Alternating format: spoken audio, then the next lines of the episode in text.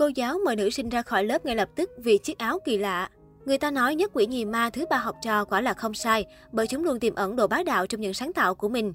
Ngoài những sáng tạo trong việc nghịch phá thì dụng cụ học tập, sách vở hay thậm chí cả quần áo, hễ vào tay hội học sinh đều thành những trò hề cười sái quai hàm.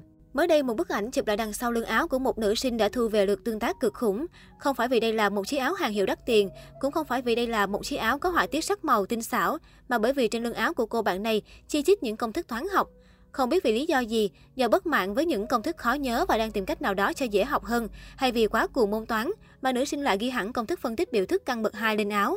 Dù rất sáng tạo nhưng có lẽ vào các giờ kiểm tra, giáo viên hẳn sẽ không muốn thấy trò mặc chiếc áo này trong lớp đâu. Nhân mạng sau khi chứng kiến khoảnh khắc vui nhộn này cũng đã bàn luận rôm rã và mong mình cũng sở hữu chiếc áo tương tự. Có ai có áo in công thức vật lý không mình đang cần, xin đấy tôi đang cần một chiếc áo như thế này vì não tôi là não cá vàng. Ước gì có sẵn một chiếc áo tóm tắt được hết chương trình lớp 12 thì đã quá. Đó là câu chuyện của cô cậu lương lẹo đối phó với giáo viên. Còn đối với những cô cậu học trò lười, ở trên lớp đã không có động lực chép bài, ghi bài, hướng chi học online.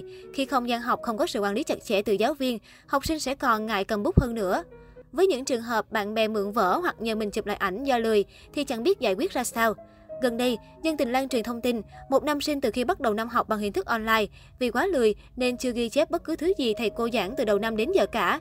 Chỉ đến khi cô kiểm tra hoặc cận kề ngày thi, cậu bạn này mới tá hỏa nhờ bạn mình chụp lại các phần bài giảng. Nhưng cách xử lý của người bạn được nhờ vả này quả thực có một không hai.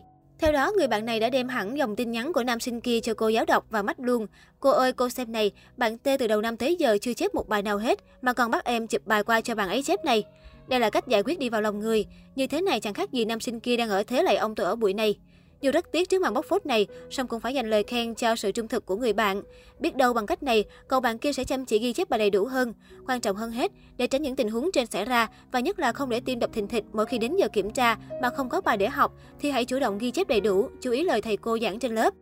Đôi khi người mà mình nhờ vả cho mượn vở hoặc chụp ảnh lại các phần bài học cũng sẽ khá phiền hà, do vậy chi bằng tự ý thức thì tốt hơn rất nhiều. Cách đây không lâu, cộng đồng mạng dở khóc dở cười khi theo dõi camera hành trình của một ô tô. Đáng chú ý, chỉ vì một ly trà sữa mà cô gái đâm thẳng vào chiếc ô tô. Rất may cô không gặp phải chấn thương gì quá nghiêm trọng sau pha va chạm này. Tình huống của cô gái trong clip hẳn nhiều người từng chứng kiến khá nhiều trên đường phố mỗi ngày. Nguyên nhân không xuất phát từ cốc trà sữa thì cũng vì chiếc điện thoại. Cô gái trong clip, một tay điều khiển xe đạp điện, một tay cầm cốc trà sữa mãi mê uống thay vì tập trung quan sát đường phố. Và chuyện gì đến cũng phải đến, cô gái không quan sát thấy ô tô lưu thông hướng ngược chiều đang chạy tới và đã có pha đâm trực diện. Cốc trà sữa đang uống bị hất văng ra khắp người cô gái, khiến netizen xem clip vừa buồn cười vừa trách cô gái trẻ.